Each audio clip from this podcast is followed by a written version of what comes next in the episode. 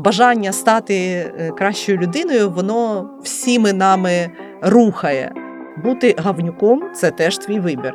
І от з гавнюками працювати не хочеться. Як ти ставишся до викликів у своїй професійній діяльності? А бажаю. Господи, який мерч. Мгм. Всі наші плани можна просто деліт. Я взагалі фанат крамниць при музеях. Я дуже люблю працювати. Мені Мгм. це частина мого життя. Чому саме Київ це твоє місце сили? Робиш факапи, роботи до стелі. Сьогодні Нью-Йорк, а завтра Нью-Делі. Story, story, storytelling, story, story, storytelling. Секрети ховаєш на дні рюкзака. Ввечері туса, black tie, коктейлі. У кожному бачиш свого дивака. Story, story, storytelling. Друзі, усім привіт! Ви слухаєте новий епізод подкасту Storytelling у рамках серії Пошук сродної праці. Дані випуски ми створюємо разом з Інститутом вільної освіти Projector. Під час розмов з нашими героями ми запитуємо їх про те, як їм вдалося знайти справу свого життя. Також Projector запустив благодійний онлайн-магазин із власними товарами. Частину прибутку від продажів передаватимуть на розвиток освітніх культурних проєктів, а також ЗСУ. Наразі в магазині Projector Store можна придбати мерч інституту, друкований журнал Телеграф і плед укриття. В описі до цього епізоду ви знайдете посилання на стор, а також курси для інституту Projector. А зараз пропонуємо познайомитися з нашою новою героїнею Наталкою Денисенко. Наталка має свій кулінарний блог Томати і сіль, заснувала відеопродакшн відеофірма. А не так давно стала власницею залізної крамниці на Київському залізничному вокзалі. Ми поговорили з Наталкою про запуск власного відеопродакшну, перехід від журналістики до підприємництва і здобуття нових навичок у процесі відкриття фізичного бізнесу, а також про коментарі про розпущене волосся на YouTube, любов до Києва, пристрасть до їжі і знімальний кайф. Чому не варто бути гамнюками? І навіщо вести діалог з собою? Слухайте у цьому епізоді. Story, story, storytelling. Наталка, привіт! Ми разом з проджектором е, вирішили запустити таку ініціативу, і кожного разу, коли до нас приходить е, новий герой, е, то ми ставимо питання від нашого попереднього героя, і вони тематичні в стосуються освіти. От е, нашим попереднім героєм був дизайнер-ілюстратор Жені Виличев, і він е, передає тобі питання, яке перше завдання ти би собі поставила, коли пішла до школи? Ну, я взагалі до ем, шкільної освіти і до е, підходу е, сучасного до освіти е, маю дуже великий інтерес. У мене зараз старша донька пішла в перший клас, і взагалі. Зростання моїх дітей переді мною поставило дуже багато питань, які стосуються саме підготовки до дорослого життя, і цим я вважаю має бути початкова освіта. Тому, мабуть, ну це такий заскладний процес, що я ставлю сама собі завдання в школі. Але я думаю, що основним завданням в школі є навчитися взаємодіяти з іншими людьми, навчитися співпрацювати, навчитися вирішувати конфлікти і навчитися знаходити точки дотику з іншими людьми і знаходити розвиток в цих точках дотику. Е, Тобто самому прогнозувати, як може спрацювати та чи інша, скажімо так, колаборація з іншою людиною. Бо я вважаю, що зараз взагалі час е, саме взаємодії, що об'єднуватися і створювати щось спільне разом набагато крутіше ніж робити це самому. І от власне шукати таких людей для об'єднання це досить е, крутий скіл, який знадобиться в житті, чим би ти не займався. Я погоджуюся з тобою щодо колаборації і взаємодії. Ми вже почали говорити про дитячі роки, тоді, коли ти перше там приходиш до школи. Ким ти мріяла бути в дитинстві? І чи співпало це з тим, ким ти є зараз? Ну, якщо в зовсім далекому дитинстві, то це були якісь е, такі несвідомі мрії. Там я, наприклад, мріяла бути ветеринаром, бо дуже любила і хотіла домашніх тварин. І от така в мене була зовсім дитяча мрія. А е, потім, вже в старших класах, я досить чітко відчула і усвідомила, що в мене є здібність писати. І я писала дуже круті твори, і мені це дуже дуже подобалося. Там в останніх класах школи я заробляла тим, що писала варіанти випускних творів, які потім які потім використовували як шпаргалки.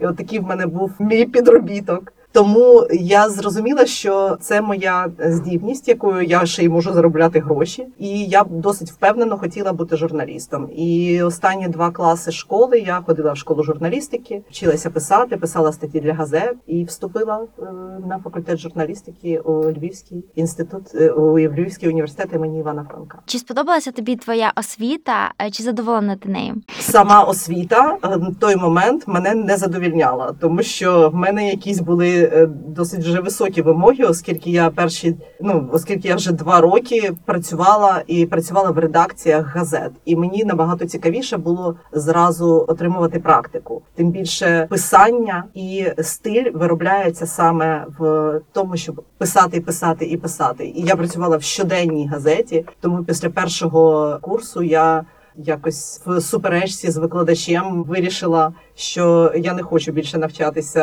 на такій формі навчання. Мені набагато більше подобається практика. Я потім повернулася і довчилася заочно, але це було вже таке е, чисто формальне, бо якось мене розчарувало. Я пішла на факультет. Ну це було досить давно. Тобто зараз я впевнена, що не те, щоб я якось хочу применшити заслуги факультету журналістики і освіти Велину імені Франка, але але на той час, коли я навчалася, це було не зовсім сучасно. Мені не вистачало саме якоїсь прив'язки до реальності, е, оскільки там я навчалася на кафедрі телебачення, але в нас були такі допотопні камери. Ну хотілося якусь сучасну техніку, там макбуки вже тоді були, тому е, хотілося якось працювати вже по-новому. А там трошки воно все було таке з запахом бібліотеки шкільної. Е, Які часто буває в наших е, закладах освіти.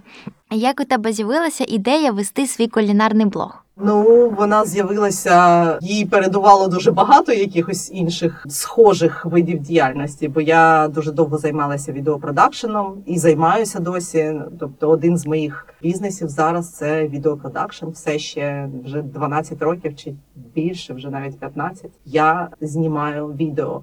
І це були різні етапи. Я і робила програми для телебачення, і колись була продюсером е, програми Дурнів плюс один. А моя сестра Даша була ведучою цієї програми. І е, ну це напевно був початок моєї такої е, діяльності відеопродакшені. Потім досить довгий час я займалася зйомками комерційної реклами. Останні кілька років е, мені дуже подобається YouTube і контент для YouTube. Томати і сіль, мій блог. е, Взагалі, це моє абсолютно щире і справжнє захоплення гастрономією. Я дуже фуді. Е, Мені завжди це було цікаво. Я дуже люблю готувати. Це моя така побутова творчість, я би так це назвала. І це моя така. Напівмедитація творча, тому що коли я починаю робити щось руками, готувати і створювати страву, в мене паралельні процеси креативні дуже круто працюють. Тому це мій інструмент, щоб запустити в себе якусь креативну діяльність мозку. Е, і відповідно ця пристрасть цілком логічно е, стала темою мого блогу. А блог ми ну я вирішила створити, тому що мені дуже цікаво було спробувати власний кейс. Я завжди працювала для клієнтів, я завжди працювала для брендів, і це продукт е, спільної творчості. Я не говорю, що це погано. Я насправді люблю це, мені це подобається, але все одно це продукт компромісний. Він створений з різних задач, е, він обмежений якимись теж певними рамками. Це класно і це корисно для знову ж таки придумування ідей, коли в тебе є якесь поле окреслене. Але мені захотілося такої творчої свободи і спробувати зробити продукт, який мені дуже подобається, і так як я його бачу, і е, спробувати зробити йому е, промо таке, як мені подобається, і, і по, пощупати, як це вийде за мої власні кошти, тому що за мій власний час, за мої власні кошти, щоб е, на такому живому експерименті зрозуміти, як просувати інші блоги, як формувати менші кости. Ну тобто, це, це була така експериментальна робота. Але вона мене настільки насправді поглинула, і мені настільки сподобалося це. І якщо там перші. Я не можу сказати, що я е, суперновачок в кадрі, що я боюся камеру, мені досить легко виступати. Але все одно перші зйомки були дуже важкими, дискомфортними. Ну неможливо було зловити зразу е, цю хвилю, але буквально вже другі, треті стали е, супер. І тому я от зараз в нас проект на паузі. Але я дуже вірю, що цього року ми почнемо його знімати наступний сезон. Знову почнемо його знімати, тому що я скучила за цим е, е, знімальним кайфом. І плюс мені справді дуже подобалось, який виходить продукт.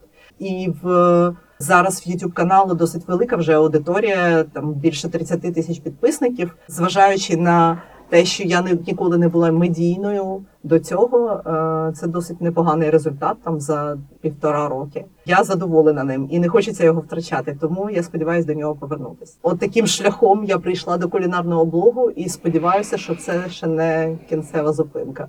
Е, тобто це був експеримент. Це був експеримент, і для мене е, він почав створюватися в ковід, коли всі відмовились від офісів, всі почали працювати вдома. В мене з'явився час. Я стала більше бути вдома, тому цілком логічно, що він нарешті був розпочатий. Хоч я і до цього вела його в форматі.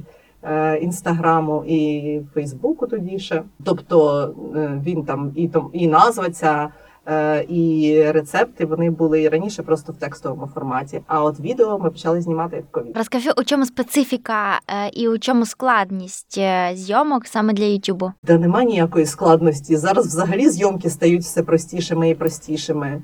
І е, інструментів для того, щоб знімати досить якісну картинку і класний контент, стає все більше. Тому в нас невеличка команда, в нас класна, дуже така сімейна компанія друзів, які знімають цей проект. Тож нам дуже комфортно. Це наш власний продакшн, тобто ми самі собі замовники е, і виконавці. І е, тому я би сказала, що немає ніякої складності. Це просто задоволення, просто кайфовий знімальний день і все. І я вважаю, що взагалі продакшн все спрощується і спрощується з часом, і немає вже такої потреби в е, великій складній технічній команді. Звісно, є якісь певні ролики, є кліпи, які які вражають там масштабами і технічними крутими зйомками або реалізацією якихось е, просто дуже несподіваних складних ідей режисера. Е, Є все ще комерційна реклама для телебачення, яка вимагає е, складної зйомки, підготовки величезної команди там під 100 людей для одного ролика. Але контент для YouTube – це якраз таки мінімізація цих всіх е, витрат. І тут е, в першу чергу головну роль грає все ж таки ідея, е, сенс твого контенту, який ти несеш. е, Твоя енергія, ну енергія людини, яка є в кадрі, її смак. Е, тобто тут трошки інше грає, не вражаючи е, суперзйомки. Тому я думаю, що і телефоном можна знімати крутий контент, і так і роблять. От, е, хоча, звісно, чим е, гарніша картинка, тим більше в тебе шансів, що ті сенси, які ти несеш, будуть підкріплені правильно. Е, тобто тут вже більше про, про смак, е, напевно. Ну і технічно дуже важливо, там, щоб звук був класно зведений. І А що для тебе складніше? Рекламувати чи створювати? це для мене дуже комплексна робота, тому мені подобається і те, і те насправді немає, не розділяю. Просто у багатьох креаторів е, є проблема з тим, щоб е, рекламувати себе. Просувати. Е, Розумію, е, розумію, і це проблема. Вона частина творчого шляху. Е, і частина роботи креативної і над собою, в тому числі, тому що сумніви стосовно своїх талантів, сумніви стосовно того, е, чи сподобається те, що ти робиш іншим людям, як вони це приймуть, це абсолютна норма для всіх, хто щось створює. Тому це треба просто прийняти і навчитися з цим взаємодіяти, і навчитися все ж таки себе рекламувати, тому що інакше. е, Про твою діяльність просто не дізнаються люди. Це частина роботи. Створюєш проект. Якщо ти не вмієш це робити сам, треба шукати когось, з ким можна стати партнером, хто буде робити це замість тебе. Це теж такий дуже правильний шлях. Кріейтор, продюсер. Ну да, так, Творча пара. так. Як ти ставишся до негативних коментарів і до хейту? Е, ну Я не можу сказати, що я дуже часто з цим стикалася. Ну, я зараз згадую про ютубчик, там особливо часто, оскільки в мене кулінарний блог, це е, ну, такий досить популярний пошук. Кулінарні блоги бувають дуже різні, і часом це може бути там якась е, звичайна домогосподарка поставила свій телефон і на кухні місить якесь тісто. І от в цього в такого контенту теж є досить велика своя аудиторія. Вони там придумують, як е, зробити 20 видів булочок, і це зазвичай старші люди. І ми потім поставили навіть фільтр. Це я розумію, що це ейджизм, але до мене дуже часто приходили й тьотки злючі. Ну тобто, це е, така категорія е, тьоток. От я тобі сьогодні розказувала, що я випадково мене занесло в е, державну. Клініку, і на мене двічі наорали якісь тітки за те, що я просто ходжу по коридору, не так, як їм подобається. І оце от такі тітки прибігали і кричали: типу, чого ти з розпущеним волоссям? Оце був дуже популярний коментар. Що ти волоссям трусиш над їжею? І мені було це насправді настільки смішно. От, от такого було досить багато. Про татуювання, про те, що я сиділа, чого в мене татуювання? Ти що сиділа? Це ну просто це з е, в моєму, в моєму баблі вже ці асоціації просто викорінені, але це видно, що це старші люди, в яких от такі е, уявлення про світ. Е, мене це дуже розважало. Ми, в чатіку. В нашому чатіку спільному е, команди, хто перший прийшле, хто перший прийшле такий коментар. А наш оператор навіть створив свій такий, типу, анонімний аккаунт на Ютубі, який називався щось там нагаточки Житомир чи щось таке. І він відповідав цим тіткам або просто коментував ці відео, і отак ми потихеньку розважались. Я абсолютно легко ставлюся до хейту. Зазвичай він мене смішить. Нічого Мгм. такого, що мене би задівало. Останнім часом мені не прилітало. Ну я не провокативний блогер, хоч я часом, коли маю потребу висловитися, не ніколи не стримую себе в висловленні власної думки, але мабуть я роблю це досить коректно. Ну, Не знаю, не знаю. Мені повезло. Можливо, можливо, просто так. Ну і плюс я, я не є класичним блогером. Моя присутність навіть в тому ж інстаграмі не є регулярною. Я можу тиждень взагалі не робити ніяких ні сторіс, ні постів, а потім мати натхнення і цілий день щось постити. Це не моя робота, я не цим заробляю. Але я зібрала вже досить велику аудиторію. Вона мені комфортна тим, що вона ну досить лояльна. Це здебільшого якесь там друге, третє коло, але е, принаймні з мого оточення я не якийсь масовий публічний блогер, який приймав участь в мастер-шефі і, зібрав аудиторію абсолютно різну. Е, В мене дуже дуже моя така аудиторія, тому е, вона мені і корисна, оскільки я можу з нею спілкуватися і часом отримувати класний фідбек, мені потрібний для роботи. Я можу розказувати про свою роботу їй, і це саме моя цільова, тому що там є і мої партнери, і мої клієнти, і ті, з ким хто в мене працює, або е, колись працював, або буде працювати. От тому е, мені отакий формат блогерства ідеально підходить. Це якраз моя форма, те, що Мгм. треба. Класно. Давай поговоримо про твій відеопродакшн. Як він взагалі запускався, як у тебе з'явилася ідея його запустити? Ну, мені подобалося відео, мені подобалося телебачення. Я навчалася на кафедрі телебачення. Тобто, все йшло до того. Я досить довго працювала ще перед тим просто журналістом в друкованих виданнях, бо я дуже люблю писати. І я це вміння використовую і досі завжди. Я дуже люблю готувати тексти для презентацій. А от збирати їх не люблю. Я це віддаю е, іншим людям, потім до шоправки. Тобто сама от механічно збирати презентацію це для мене мука. А писати текст я обожнюю. Дуже швидко це роблю і дуже натхненно. Це для мене таке задоволення. Але мені все одно подобалося відео, і хотілося е, в цьому пробувати себе. Власне, тому і почала цим займатися. І ну, шлях був досить е, різний. Ми для телеканалу ТЕД знімали контент, е, знімали там і програму дурнів. е, Потім там ще одна кулінарна, до речі, програма була колись з Дімою Борісовим. Тоді ще починаючим ресторатором. Тепер він вже такий монополіст. Угу. От, а тоді він був ще зовсім зовсім починаючим. Було кілька теле, телепрограм таких, але вони вже тоді були досить е, ютубні. Е, Вони вже тоді були. е, Ми працювали з телеканалом ТЕД. Там теж була молода, дуже крута команда в той момент, яка розуміла, що тренди, які в Ютубі зараз зароджуються, вони дуже важливі і їх важливо підтримувати. Саме тому проект Дурнів плюс один з'явився на телеканалі ТЕД. Це був не телевізійний на той момент формат. Він був ютубний, але вони його підтримали. А після того е, ми з моїми друзями втрьох створили продакшн. Він називався Біле Сухое, і він проіснував 8 років.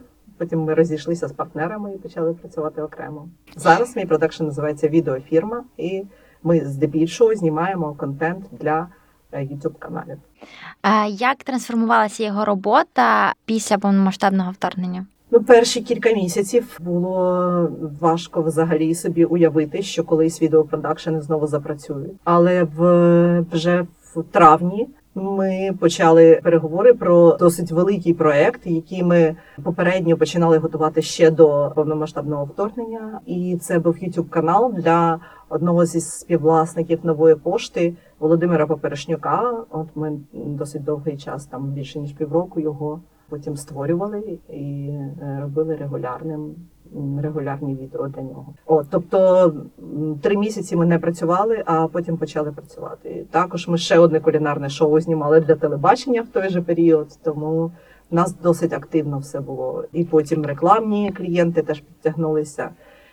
Ну і якщо зараз оцінювати, я би сказала, що я собі уявити не могла рік тому, що буде така активність е, в відеопродакшені. Це звичайно не такі об'єми, як е, до війни. Трошки помінявся підхід до бюджетів, скажімо так. Але є досить багато тендерів. Вже готові бренди великі робити е, проекти. Це дуже радує. Знаєш, тоді, коли я запитую героїв про те, як вони відновлювалися самі морально і відновлювали свої бізнеси або свою діяльність, то дуже круто, те, що дійсно пройшов рік, і якщо не повністю повернулися до колишніх показників, але хоча б знаєш, тримають цей рівень і відповідають йому. Так, М, тому да, це дуже да, ми приємно. теж насправді дуже щасливі були, коли е, зрозуміли, що є от такий запит до від саме до відеопродакшену. І контент, який ми робили з Володимиром Перешнюком, я вважаю, що це ну для мене це був просто супер кайфовий проект і супер крутий досвід, тому що його канал розповідає про економіку. Особисто я за ці півроку дуже в цю тему, дуже цією темою зацікавилася. Він ну, супер харизматичний спікер і е, дуже заряджає своєю ідейністю. Тому е, от економіка тепер теж моє е, предмет моєї зацікавленості. Тож, ну це було супер натхнення, що зараз. Починають знімати проекти, які там не про війну, не для військових потреб, а для розвитку держави Мгм. там в іншому напрямку, і держави, і підприємництва, і м, загального там благополуччя країни. Тому тоді це було просто це був дуже крутий знак. І це, до речі, е, ну я перші три місяці з дітьми е, була в Карпатах. І е, це був привід повернутися в Київ. І господи, я була дуже щаслива, що по-перше, є привід, а по-друге, що ми повернулись. І з того часу ми весь час тут. До речі, цікаво запитати тебе, чому саме Київ це твоє місце сили? Я народилася у Львові і взагалі ніколи не планувала переїжджати зі Львова. І абсолютно Ки... я працювала певний час в Києві, тобто представником там київської е... медіа Київського у Львові. Е, і е, досить часто сюди приїжджала, але я не можу сказати, що мені прям було супер кайфово тут по е, атмосфері. Але мені дуже несподівано запропонували якось роботу в Києві, і я за один день вирішила переїхати е, і зібралася, і просто реально прийняла рішення і переїхала за один день.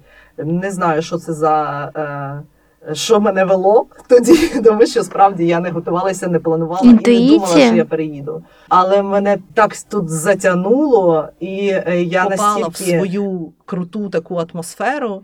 Е, Я приїхала працювати в журналі. Це був період, коли це був такий City Guide, який розповідав про життя Києва, і я одразу опинилася в центрі цього життя культурного, музичного, клубного, і це було просто настільки моє. Я відчу... я зразу познайомилася з величезною кількістю людей. Я брала інтерв'ю е, в крутих музикантів. Мене дуже занурило в таку атмосферу крутого Києва. Ця атмосфера досі мене тримає. Я вважаю Київ на 100% моїм містом по відчуттям. Е, Хоча я от пару тижнів тому була у Львові, це неймовірно теж е, класне. Е, Місце, і я його щиро люблю, але воно абсолютно інше. І якщо говорити про постійне життя, про комфорт, про однаковий ритм, про однакову швидкість, то це точно Київ. Ми з ним в одному ритмі живемо. Тобто ти е, можеш сказати, що той момент, коли ти прийняла таке рішення для себе неочікуване, навіть приїхати в Київ, повністю змінив твоє так, життя. звичайно, звичайно. Ну, не те, щоб я якось е, побачила райдугу в цей момент. Ну, в той момент я, мабуть, це не усвідомлювала ще настільки. Але, е, звичайно, зараз, так, якщо оглядатися, можна сказати, що да. І хочеться запитати у тебе, як у мами, скажи, яким чином тобі вдається поєднувати свою роботу, виховання дітей, і ще й коли на фоні у нас постійні стреси. Ну, я досить пізно е, вирішила, що я е, хотіла би розширити сім'ю і мати дітей. Нам, нам з чоловіком було вже за 30. Це по якихось стереотипах здається досить пізно. От, е, але я вважаю, що це дуже круто, е, що сталося саме так. Тому що, по-перше, я мала дуже великий досвід того, щоб там пожити самій, щоб усвідомити, як я люблю, що я хочу, що мені подобається, без чого я не можу в житті. Наприклад, я дуже люблю працювати. Мені Мгм. це частина мого життя. Це прям не то, щоб це є окрема робота, а окремо е, якесь моє приватне, оскільки я підприємець вже 9 років займаюся підприємництвом, та вже більше 10. І відповідно. Я сама вирішую, як буде виглядати моя робота. Я сама вибираю собі її обсяг, е, що саме мені подобається робити. Тобто, в мене абсолютна свобода творчості в роботі існує. І тому я не вважаю це взагалі якоюсь окремою штукою. Це частина мого життя.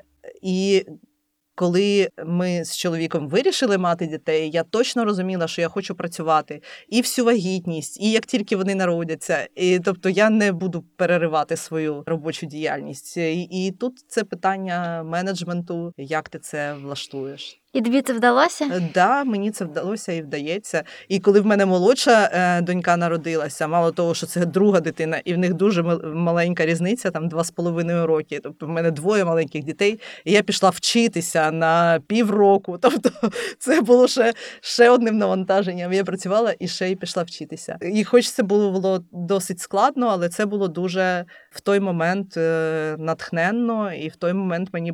Класно заходило. Відповідно, да, все можна поєднувати. Це, е, це питання того, як ти організовуєш своє життя. Ти, в принципі, можеш цим управляти. Угу. І напевно тут важливо делегувати якісь е, функції. Да, звичайно, звичайно. Я недавно десь про це. е, Я недавно була в ефірі Вебаут і розповідала про це. І потім там. Бачила в коментарях, що люди зробили висновки, типу, ну, типу, там, ну ясно, типу, вони ж няню взяли, і це ж треба мати гроші на няню. Ну, тобто, це досить часта Мгм, така да. причина. В нас Мгм. немає грошей. Але ні, я е, такі причини я в них не вірю, тому що все одно можна завжди, як навіть якщо тобі здається, що в тебе немає виходу, все одно його можна знайти і організувати. Е, Ну, є там і батьки, і родичі, і садочки, і школи, і там можна знайти там можна мінятися, наприклад, з сусідами, як роблять досить часто за кордоном. Там, наприклад, там ці вихі- вихідні ти з моїми дітьми тусуєшся, наступні вихідні я з твоїми дітьми тусуюсь. Тобто організація побуту вона може бути дуже різноманітна і вона не завжди впирається в е, якісь кошти. Тому, е, звісно, треба себе розвантажувати. І якщо тобі здається, що ти в якійсь ловушці знаходишся, ні, точно має бути вихід, і його треба шукати. Коли почалася повноштабна війна, що для тебе було найскладніше в процесі того, як захистити своїх дітей? Чи запитували вони в тебе про війну? Вони в той момент були ще досить маленькі, там і молодші три роки, їй це взагалі ще важко було усвідомити. Ми їм пояснювали, але дуже простими такими дитя, дитячими словами. Зараз вони вже розуміють набагато більше.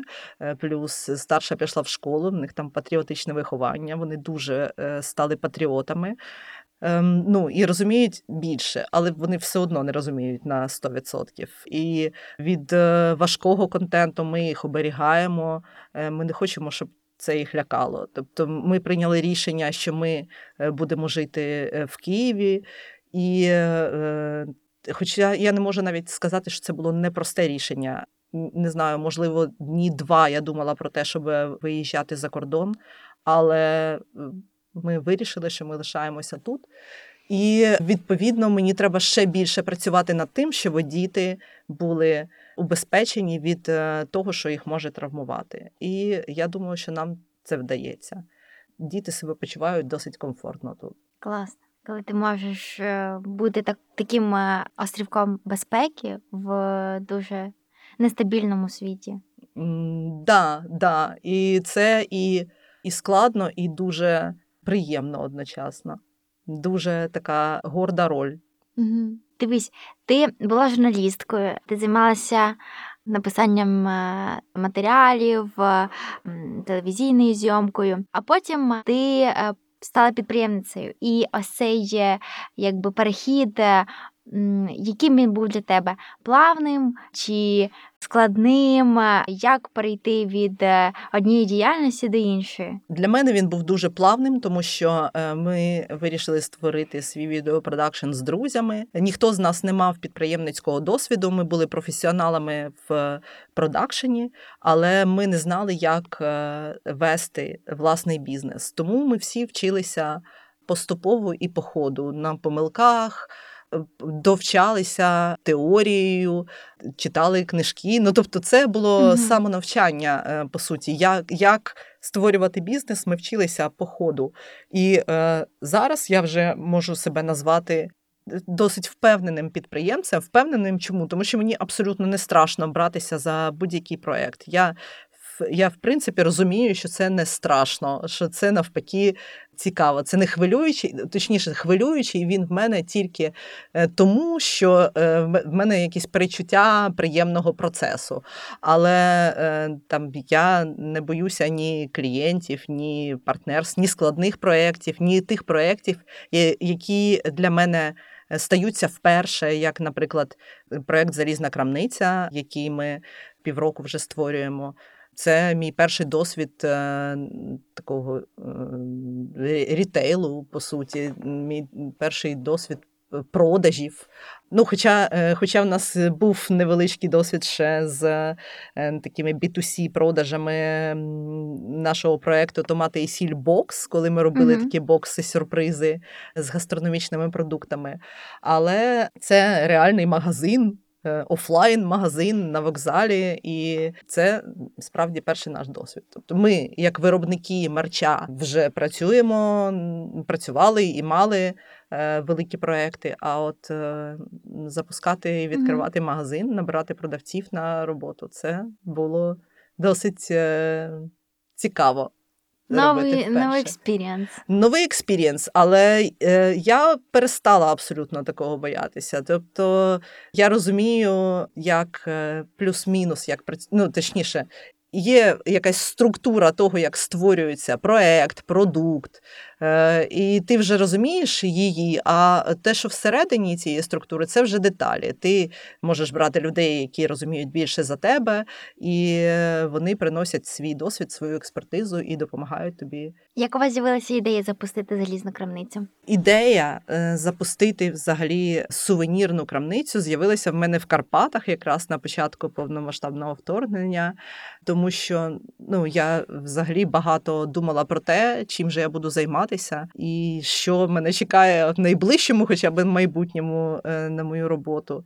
І ем, оскільки. е, Якраз перед тим ми незадовго до того, там наш бокс, томати і сіль бокс, вийшов там останній остання його версія. І ми вирішили там план нашого року був сфокусуватися саме на мерчі, які ми почали вже виготовляти на замовлення брендів. У В нас вийшло там кілька класних дуже колаборацій е, з брендом Ковальська, з MasterCard. І ну, це така була план діяльності і розширення продовження діяльності е, на якраз 2022 рік. Але в лютому стало зрозуміло, що мерч, господи, який мерч? Про що, да, не- не про що взагалі? Це можна всі, всі наші плани можна просто деліт. Але. Але я, перебуваючи в Карпатах, продовжувала про це думати і думати про те, що коли закінчиться війна, Україна стане таким супердестинейшеном для туристів. І навіть коли не закінчиться, вона стане більш широкою для українців, які тут лишилися, тому що подорожувати, от, наприклад, я не я не виїжджала за кордон жодного разу з е, ем, там з 22-го року. Але потребу в зміні картинки я маю. Я би хотіла кудись їздити в Україні. Тим більше, що є місця, в яких це досить е, безпечно і комфортно, і Західна Україна, і Карпати. І я впевнена, що, що туризм в Україні і сферу е, гостинності, і сферу готельну саме чекає. е, Такий же стрімкий розвиток, як е, 10 років тому відбувся в ресторанному е, бізнесі. Мгм. Бо ресторани за ці останні 10 років е, зробили просто нереальний скачок, і Київ став просто центром гастрокультури. Хоча, е, коли я сюди переїхала, от власне тоді ще навіть близько цього не було. Це було абсолютно інше, е, абсолютно інший ринок.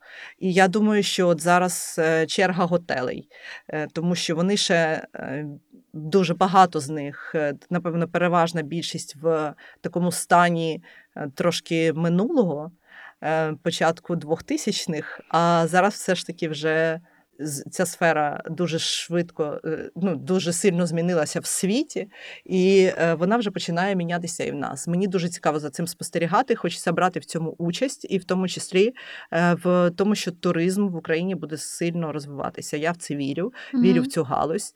І ще тоді в Карпатах я прям робила презентації мерча е, бренду Карпат. Шукала там в нас в дівочих чатиках, шукала. Контактів, е, кому я можу це показати. Я хочу робити бренд Карпат. Ну тобто, в мене такі були досить чомусь е, мене просто переповнювали бізнес-ідеї на фоні абсолютно нестабільності, коли все навколо рушиться, новини тебе просто заганяють в болото, а тобі хочеться, хочеться щось створювати. Бренд Карпат. І я працювала над цією ідеєю, над ідеєю сувенірних крамниць, і ем, дуже вдало і дуже вчасно законектилися е, з командою Куража, які в той момент е, працювали з Укрзалізницею, і вони працювали над е, розвитком е, Укрзалізниці як е, е, точніше головного вокзалу, як інклюзивного простору, а також над його е, наповненням, над його е, розвитком. Взагалі, якщо зараз приїхати на вокзал, можна помітити, що е, він змінився досить суттєво. Там з'явилися кав'ярні, там є One Love Coffee, ідеаліст, там є залізна крамниця, яка виглядає дуже сучасно, як е, Стильова, да. Е, Да, да. І от саме цим хотілося, хотілося і цим невеличким простором на вокзалі почати розповсюджувати оцю атмосферу і назовні. І кав'ярні, які відкрилися, е, вони теж продовжуються, тобто вже розширюються і розширюються. І, ем, і нас запросили реалізувати цей проект е, Укрзалізниця і команда Куража, яка в той час з ними співпрацювала. І от ми його зробили. Клас.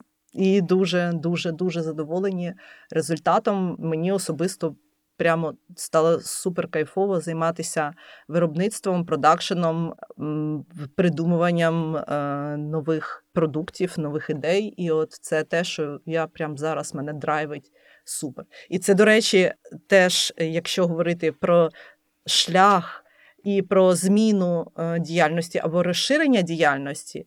От, будь ласка, я ніколи не займалась виробництвом, але це теж така була мрія в мене дитинства. Окрім журналістики, в мене ще була одна опція. Я дуже хотіла бути дизайнером одягу. Е, Дуже в цьому, ну я взагалі люблю одяг, стиль. Мені це дуже подобається.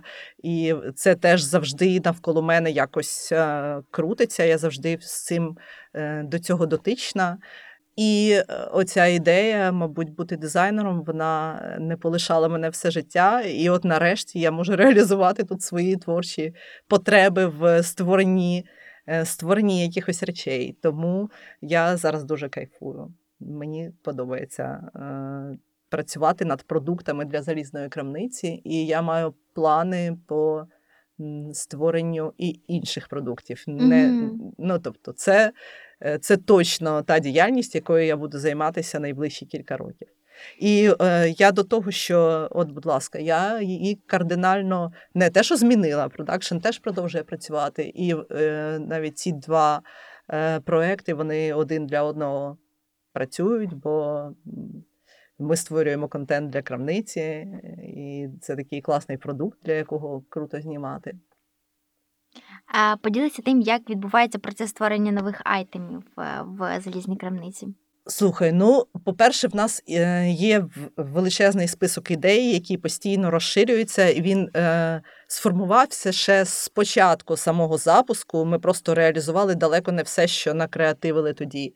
Бо це справді був такий дуже натхненний проект, і оскільки там я е, півроку до цього теж проробляла ідею сувенірної крамниці, я точно розуміла, якими мають бути ці сувеніри. Я розуміла, що категорію сувенірів і мерча як такого мені хотілося змінити, оскільки е, підхід взагалі до е, е, створення і виробництва речей зараз міняється, і підхід у брендів міняється, і мода стає більш сталою. Та те саме хотілося зробити із мерчем, щоб це були не такі не якісь дрібниці, які ти купуєш в. Ну, якісь зроблені в Китаї, які поламаються через е, там два рази користування, або які ти комусь подаруєш, вони просто будуть валятися або будуть передаровані комусь. Хотілося робити класні круті речі з підходом як до, е, як до класного креативного фешн-бренду. Тобто створювати не мерч, е, де ти купуєш щось неякісне, друкуєш на ньому логотип, і це продукт. Це не є продукт в моєму розумінні. Це не є класний сувенір. Сувенір там вироблений не в країні, який він е, присвячений. Це теж для мене досить дивно. Тому хочеться, щоб ці сувеніри мали в собі якийсь сенс, несли в собі е, якусь ідею класно. І от е, і ця ідея має бути якісно реалізована, щоб вона не була одноразовою і щоб вона довго е, була в користуванні. І щоб логотип бренду не був єдиною ідеєю мерча. Угу. А який зараз найпопулярніший продукт залізної крамниці? Ну, досить довгий час е, популярними. Їх є кілька, вони плюс-мінус е, дуже поруч ідуть. Довгий час був популярний і досі популярний. Це Київ пасажирський, такі світшоти, худі. Також є е, дуже популярний товар з таблом до міст, е, які зараз ще окуповані, але деякі, наприклад, Херсон, вже там більша частина деокупована, і, е, і фактично на цьому табло вже одне місто звільнилося. І оце табло, такі Dream Destinations е, до міст, деокупованих міст, е, які нарешті стануть деокупованими. От також, наприклад, е, суперпопулярний, класний і дуже вдалий в нас продукт це сіль для ванни з ароматом Криму, яка називається Ночі в Криму.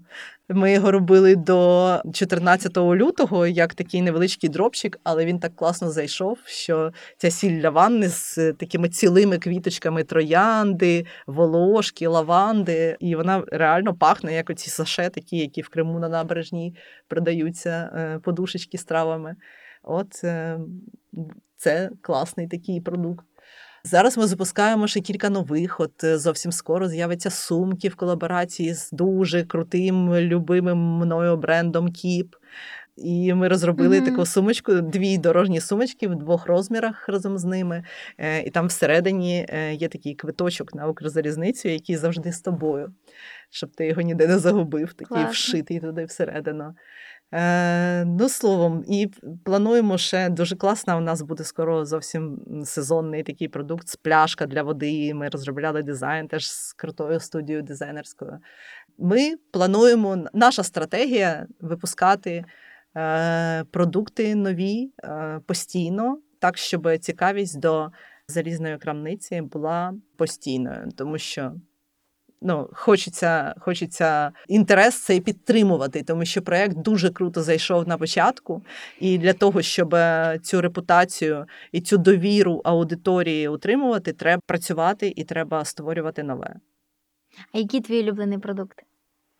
Ой, я насправді ось вон дивися, бачиш, це з крамниці, паспорт.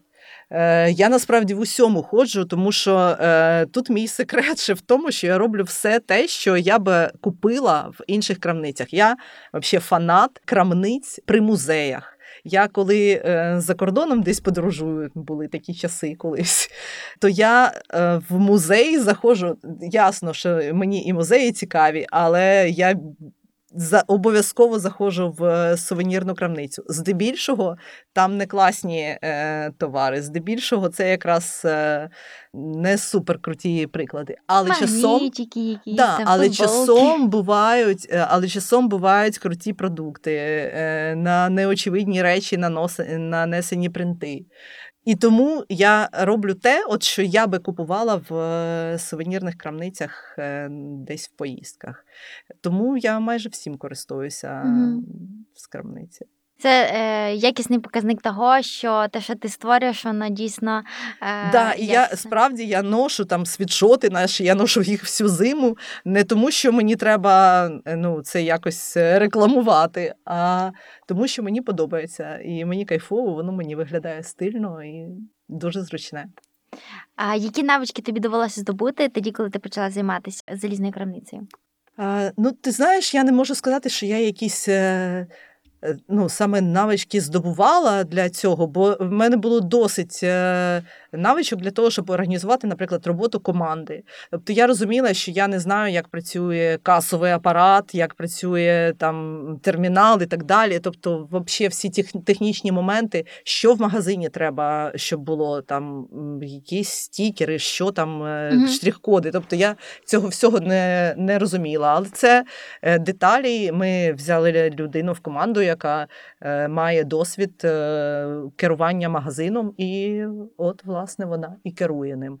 Е, Ну, цими моментами, операційними моментами операційної діяльності магазину.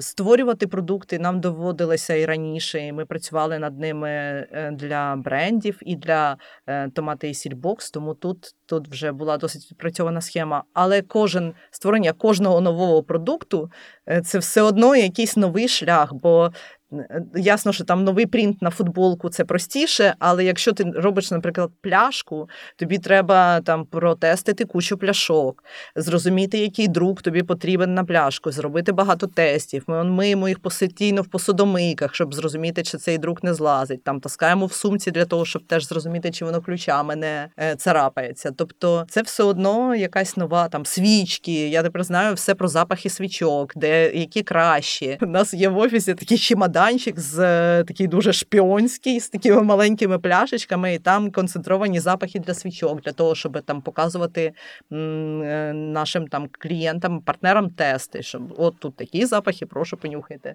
Це зразу дуже е, такий ентертеймент Мгм. дуже залучає. Тому Тобто ти вчишся всьому на ходу, на власному досвіді, на помилках і факапах. Е, Так, ну і плюс я просто класно для себе розумі... зрозуміла і розумію, і вчуся розвивати сервіс і по відношенню там до е, клієнтів е, залізної крамниці, і до партнерів, е, до клієнтів там B2B наших. І е, мені дуже подобається це вдосконалювати. От.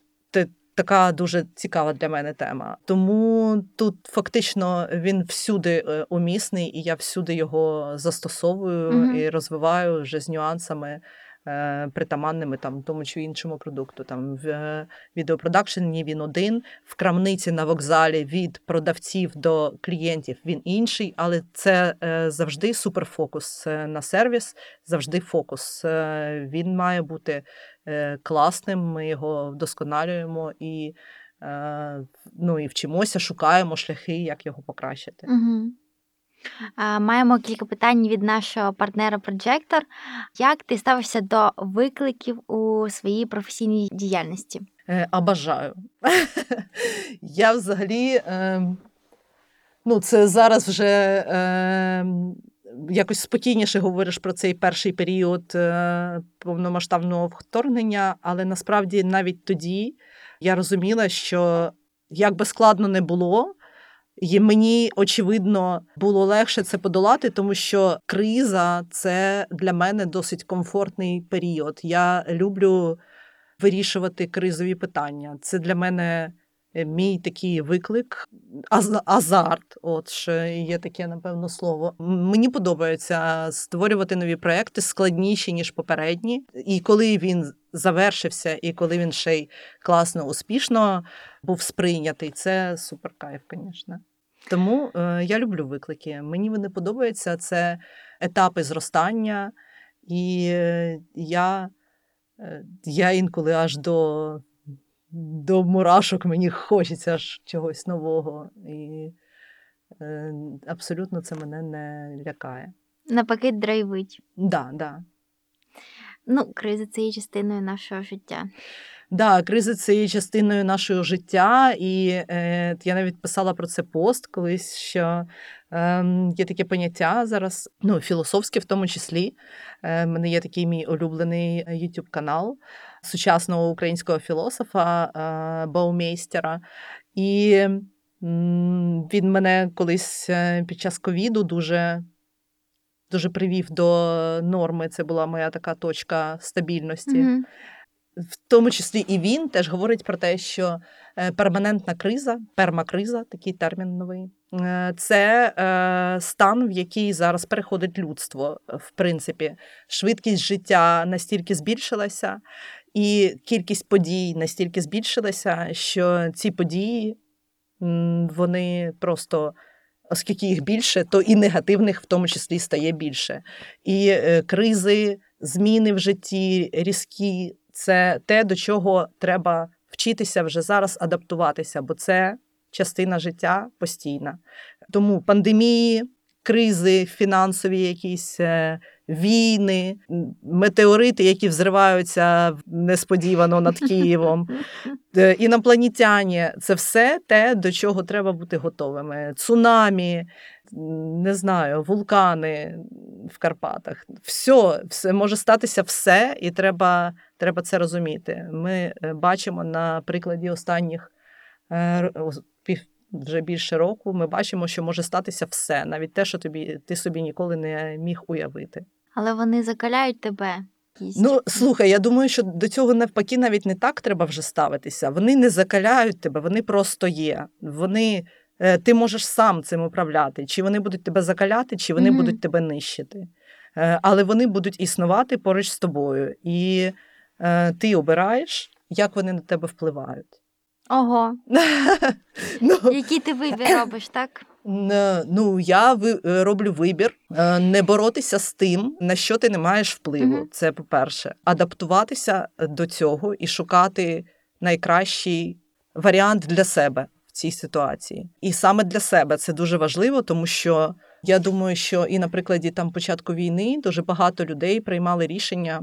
Не знаю, як вони там оцінюють. Всі, я думаю, всі його зараз переоцінили, і кожен для себе зрозумів, що все було не дарма, і так всі точки сходяться в майбутньому. І е, от, власне, там зараз можливо вже можна оцінити в ретроспективі, е, чому ти так чинив і до чого тебе це привело. Але я думаю, що досить поширена помилка, і моя тоді, в тому числі, теж була, що я дивилася, хто що робить. Ми були на в контакті з е, друзями, подругами, навіть з малознайомими людьми, які випадково чомусь там в Е, В мене було таких е, кілька переписок з людьми, з якими ми е, до цього не дуже спілкувалися, але чомусь ми відчули, що от зараз саме час, і ми можемо один одному допомогти. Не знаю, це теж такі дивні випадковості. І е, не дивитися е, на те, як приймають рішення інші люди, бо е, в усіх свої обставини, в свій психотип, свої цілі в житті, свої можливості, і в тому числі можливості винести щось чи ні. Хтось більш тривожний. Там деякі люди не розуміють, як ми знаходимося в Києві, тому що їхня тривога і страх просто не дозволили би їм бути тут. Тобто, ну треба зважати на особливості своєї особистості, і тому, приймаючи рішення, важливо слухати себе в першу чергу. Ти можеш порівнювати, але це не має бути для тебе еталоном. І от саме себе почути і відчути е, це правильний шлях. Я думаю, в пермакризу для пермакризи це дуже така першочергова порада. Керуватися і мозк, мозком своїм, і своїм досвідом, і своїм розумом, звичайно, приймаючи рішення, але слухати і якусь, е, якусь внутрішню свою, е, не знаю, що це інтуїція чи відчуття, типу, не знаю, якийсь компас, який тебе веде, твій внутрішній. Повертатися до себе. Е, Да, да, да. Я думаю, що цей е, діалог з собою Угу. е, він взагалі дуже важливий для подолання важких періодів. І е, починати його не треба чекати важкого періоду, щоб почати цей діалог. Треба його навпаки налагоджувати заздалегідь. Тому я думаю, що це теж дуже багато людей зараз розуміють. Зараз вже пройшов рік, і е, досить багато людей. Я знаю, що для них наступив такий піковий період, якщо в тебе е, був цей стрес е, емоційний, якщо в тебе був там в когось нервові зриви, е, депресії і так далі. От зараз воно накопичилося взагалі дуже, дуже сильно. Комусь вдалося з цього вийти, хтось ще досі досить глибоко в цьому. Тому для того, щоб це в майбутньому не ставалося, варто подбати про цей конект з себе з собою. А як е, у тебе відбулося? У тебе був налагоджений цей конект і налаштований внутрішній компас? Тут теж, знаєш, не хочеться виступати в ролі людини, в якої все до кінця получилося і вийшло. Я не можу сказати, що я типу гуру, якийсь е, в конекті із собою, але я думаю, що я досить добре себе е, навчилася чути. Це процес тривалий, тобто він довго е, в мене відбувався, і це процес життя взагалі. Е, Його неможливо почати і неможливо закінчити. От, напевно, така думка. Що ти не мож, ти не можеш його закінчити. В тебе завжди є е, привід для того, щоб з собою продовжувати бесіду. І е, говорячи з собою, ти все більше і краще себе розумієш, і цей конект е, стає міцнішим. Ну, і я не думаю, що тут можна з собою посваритись. Е, Це теж, до речі, от зараз я так подумала, що класно, що цей процес не має якогось зворотнього шляху, коли раптом все поламалося і ти перестав вміти. Навпаки, ти тренуєшся, тренуєшся, тренуєшся і робиш це все краще і краще. Як ти ставишся до lifelong learning? Я практикую. Практикуєш? Практикую. Розкажи, як ти практикуєш. Я вчуся е, періодично. Я не можу сказати, що я вчуся весь е, весь весь весь час, е, але я сприймаю навчання не тільки як пряму дію викладач, учитель, не тільки як пряму дію купив підписку на навчальні курси. І став краще щось розуміти. Я Мгм. думаю, що навчання це вміння отримати інформацію з різних джерел. Це може бути і пряме джерело, коли тебе навчає хтось, кому ти довіряєш. Це може бути такий діалог, як в нас е, сьогодні з тобою. Це може бути книга, це може бути фільм, це може бути натхненна якась історія, це може бути знайомство з людиною. Класно просто е, розуміти і відновлювати, можливо, не зразу, а через якийсь час, чому ти навчився. От буквально, типу, ти зробив проект, Він закінчився, наприклад, він закінчився не класно. Ну, таке теж буває. Е, Наприклад, там в, був конфлікт в команді, або, або е, цей проект був погано прийнятий, або цей проект був не прийнятий клієнтом, е, і тобі довелося, е, ну, або там тобі довелося захищати досить важко свої ідеї. І е, коли він закінчився, важливо зрозуміти для себе, що ти в цьому проєкті для себе виніс. Це ну це не те, щоб ти маєш сісти і щось там виписати. Просто це от той діалог з собою, який, е, про який я говорила. Е, Просто проаналізувати, що ти для себе корисного. І оце і є навчання часом. Тобто навчання має дуже дуже різні форми. Навчання на практиці це шлях, який я дуже люблю і найчастіше обираю. Тобто починаєш справу і починаєш швидко добирати ту інформацію, яка, якої тобі не вистачає.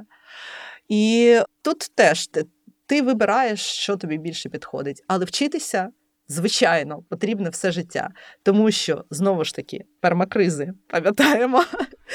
І е, цілком можливо, що тобі доведеться змінити діяльність через Да. якийсь час.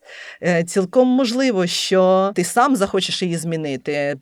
Цілком можливо, що ти зрозумієш, що почалася війна, а ти ще досі не зробив е, те, про що ти мріяв. І саме зараз це треба робити. Треба бути готовим до кардинальних змін. І оця е, це вміння швидко навчатися, вміння з готовністю приймати якісь пропозиції, які тобі обставини показують, і використовувати їх. е, ну, Це, це напевно теж дуже корисно в сучасному ритмі. Що значить для тебе вільна освіта? Вільна освіта. Угу. Слухай, ну мені здається, що це взагалі освіта має бути до, добровільною. Ще е, освіта має бути е, свідомим вибором. Е, тому що мен- от як мені здається, немає в освіти якогось е, певного визначеного терміну, що ти е, закінчив школу. І потім ти зразу після цього маєш іти і здобувати якусь професію. І не допускається, і тобі не дається е, опція не знати, чим ти хочеш займатися. А вона є, і вона скорше за все, якраз в усіх, хто закінчив школу і є присутня. Для того, щоб там відчути е, щось, чим ти хочеш займатися, потрібен якийсь час, якийсь простір, спроби дуже важливі теж. Я думаю, що там вибір освіти е, такої довготривалої на 5 років. В е, там скільки зараз школу закінчують? 18, 17. Це ще трошки зарано. Тобто ти робиш дуже на занадто важливий вибір. П'ять років ти маєш присвятити себе якійсь певній справі, в якій ти ще не впевнений, які, якої ти ще не пробував на практиці. І чисто теоретично вона тобі можливо зараз цікава, але через п'ять років не факт. Тому мені здається, що опція е, такої короткотривалої, не глибоко ясно, що є професії, наприклад, медицина, е, де це неможливо, де дуже тривале навчання.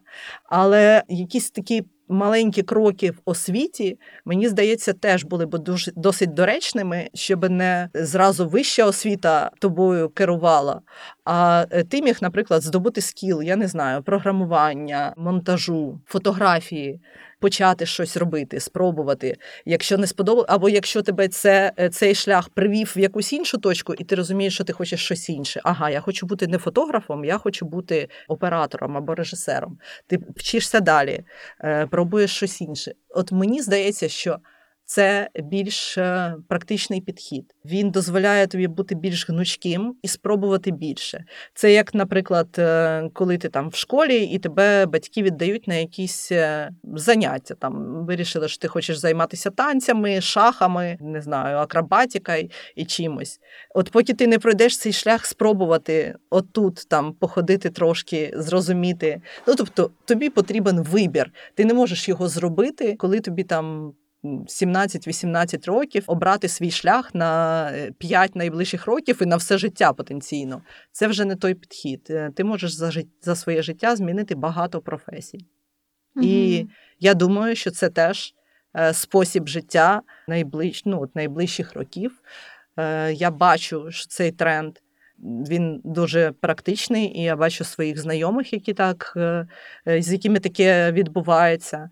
Е, І мені він подобається. Е, Мені подобається така мобільність. Будемо переходити до нашого блоку парад. Про що варто пам'ятати підприємцю-початківцю? Варто пам'ятати, що е, головне це вміти класно і якісно взаємодіяти з іншими людьми. Це стосується і команди, з якою ти працюєш, і клієнтів, на яких ти працюєш. Я вважаю, що бути професіоналом це база, це маст, і досить багато зараз професіоналів. Ну, от, наприклад, е, я як е, власниця відеопродакшену і як екзекутів продюсер часто вибираю команди для проєктів.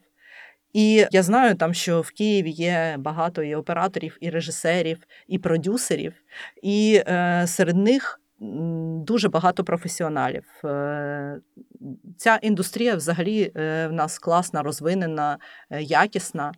І серед усіх цих людей особисто я обираю тих, хто легкий, крутий і класний, і комфортний в роботі. Ніхто не любить працювати з нитіками, ніхто не любить працювати з лінивими людьми, ніхто не любить працювати з людьми байдужими до інших людей, е, з некомфортними і колючими. І я вважаю, що бути е, людиною соціальною, бути людиною, яка класно взаємодіє з іншими людьми, це теж твій вибір. Бути гавнюком це теж твій вибір.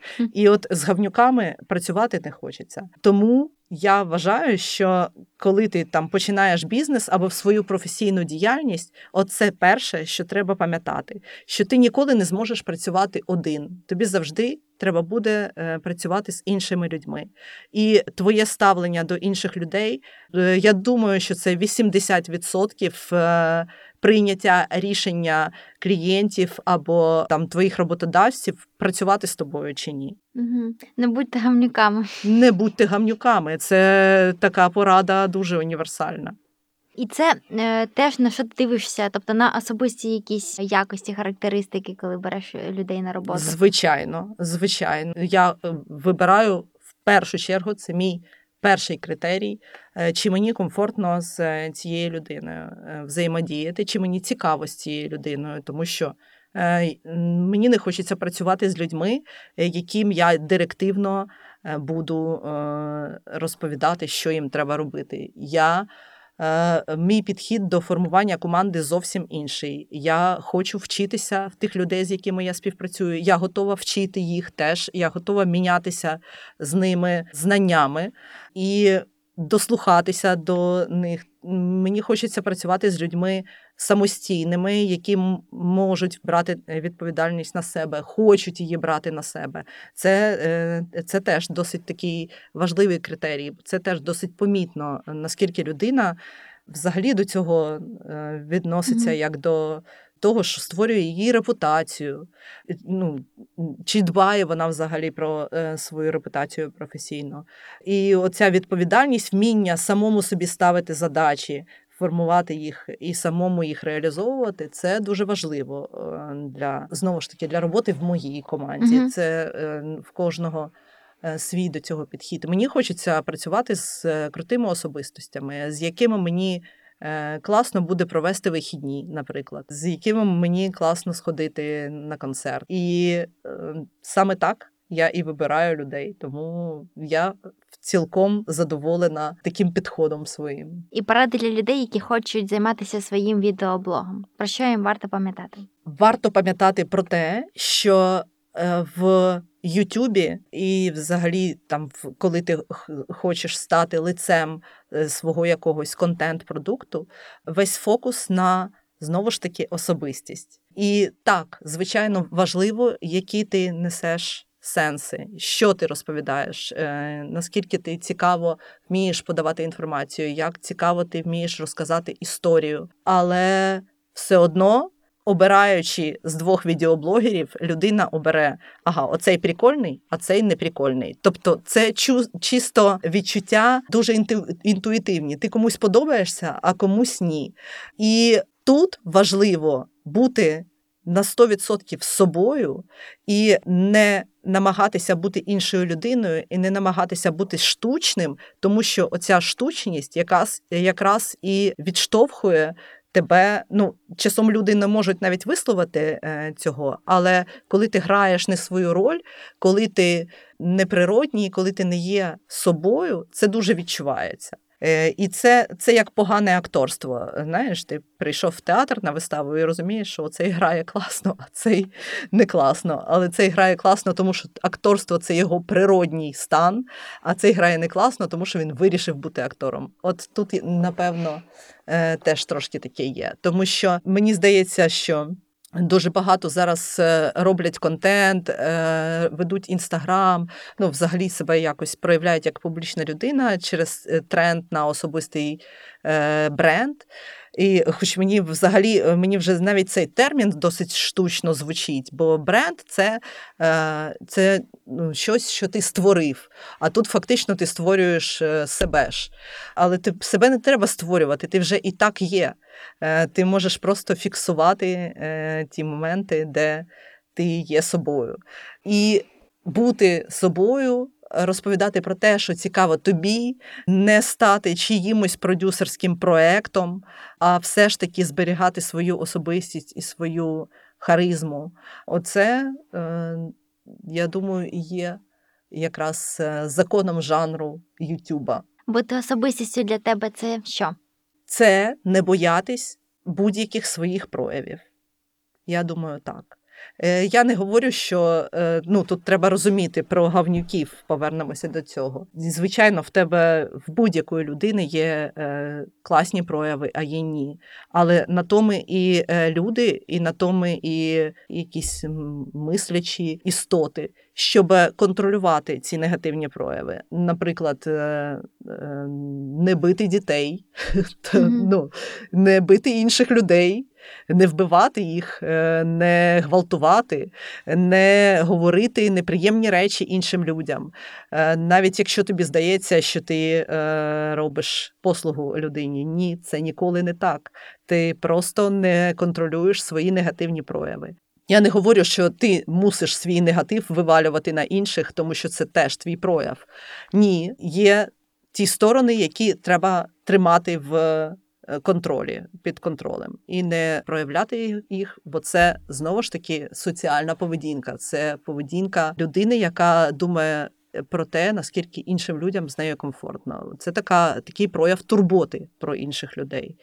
І якщо ти його не готовий виконувати, ти стаєш ну неприємним, некомфортним. І деякі люди культивують свій цей стан, культивують оцього свого гавнюка, Е, наприклад, там я е, супертворчий, я суперкреативний, але я некомфортний. І це ніби як е, зворотній бік цього супер твого таланту вважається. Але я думаю, що це просто небажання працювати з своїми. Тобто, ти ж не знаю, бажання стати кращою людиною, воно Е, я думаю, що всіми нами рухає. Е, бажання подобатися іншим теж всіми е, нами рухає, але часом ми не не тим шляхом ідемо. І оця це типу отрицательна харізма, це називається. Мене наприклад, мені здається, що це вже такий Е, вчорашка. Бути таким е, самодуром і неконтрольованим психованим генієм це вже не дуже сучасно. І відповідно. Ем, я про те, що ти можеш себе проявляти в усіх своїх проявах, контролюючи е, те, що ображає інших людей ти вільний в тому, щоб бути собою, але коли ти заходиш на територію іншої людини і заважаєш їй цим, створюєш для неї дискомфорт, це вже це вже якраз ті рамки, за які виходити не варто. Чи відмічаєш ти собі якісь негативні риси і чи пропрацьовуєш ти їх?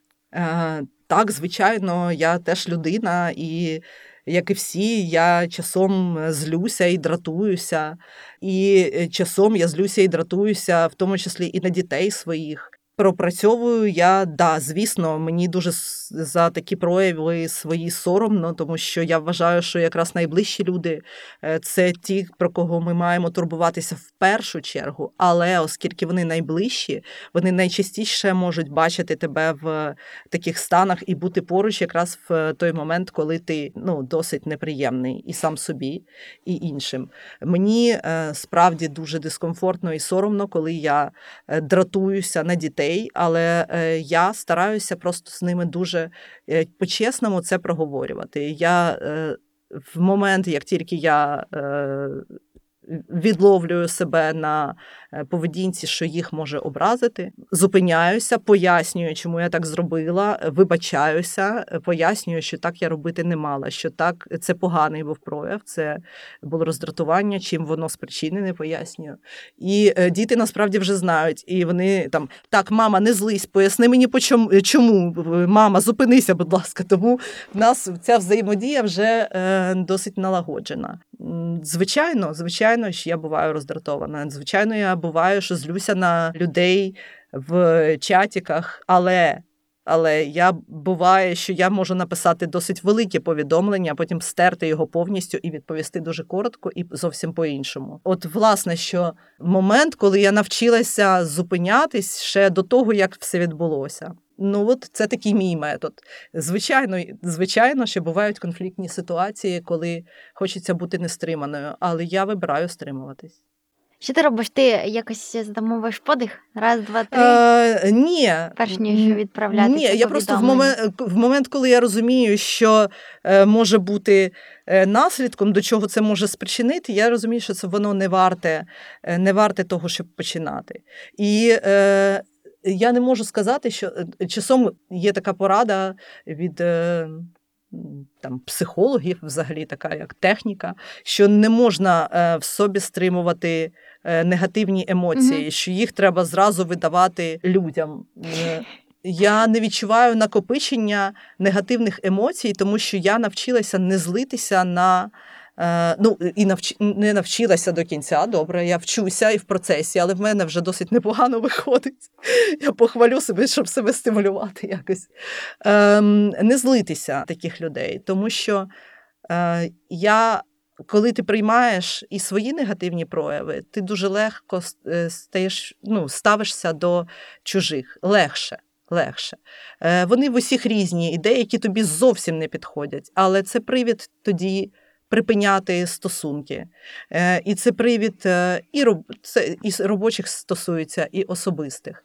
Е, Тобто, якщо у вас не налагоджується конект, Мгм. хоч ви стараєтесь його налагодити, і ти розумієш, що ти відчуваєш більше дискомфорту, ніж е, задоволення від спілкування або від роботи, це привід е, переглянути, чи взагалі вам потрібні ці стосунки. Дякую тобі. І передай питання нашому наступному герою. Воно має так стосуватися освіти. Як довго має тривати здобуття якихось навичок е, в сучасному світі? Скільки часу доречно витратити на е, здобуття там якихось нових скілів? Тут навіть питання в тому, що, е, що е, наступна людина вважає е, більш якісним вчитися довго і дуже глибоко, чи вчитися швидко і часто. Ага. І в чому перевага того чи іншого? Угу. Класне питання. Дякую тобі. І дякую тобі теж. Мені було цікаво. Дякую за цікаві питання. Ти робиш факапи, роботи до стелі. Сьогодні Нью-Йорк, а завтра Нью-Делі. Story, story, storytelling, story, story, storytelling. Секрети ховаєш на дні рюкзака. Ввечері туса, black tie, коктейлі. У кожному бачиш свого дивака. Story, story, storytelling, telling, telling.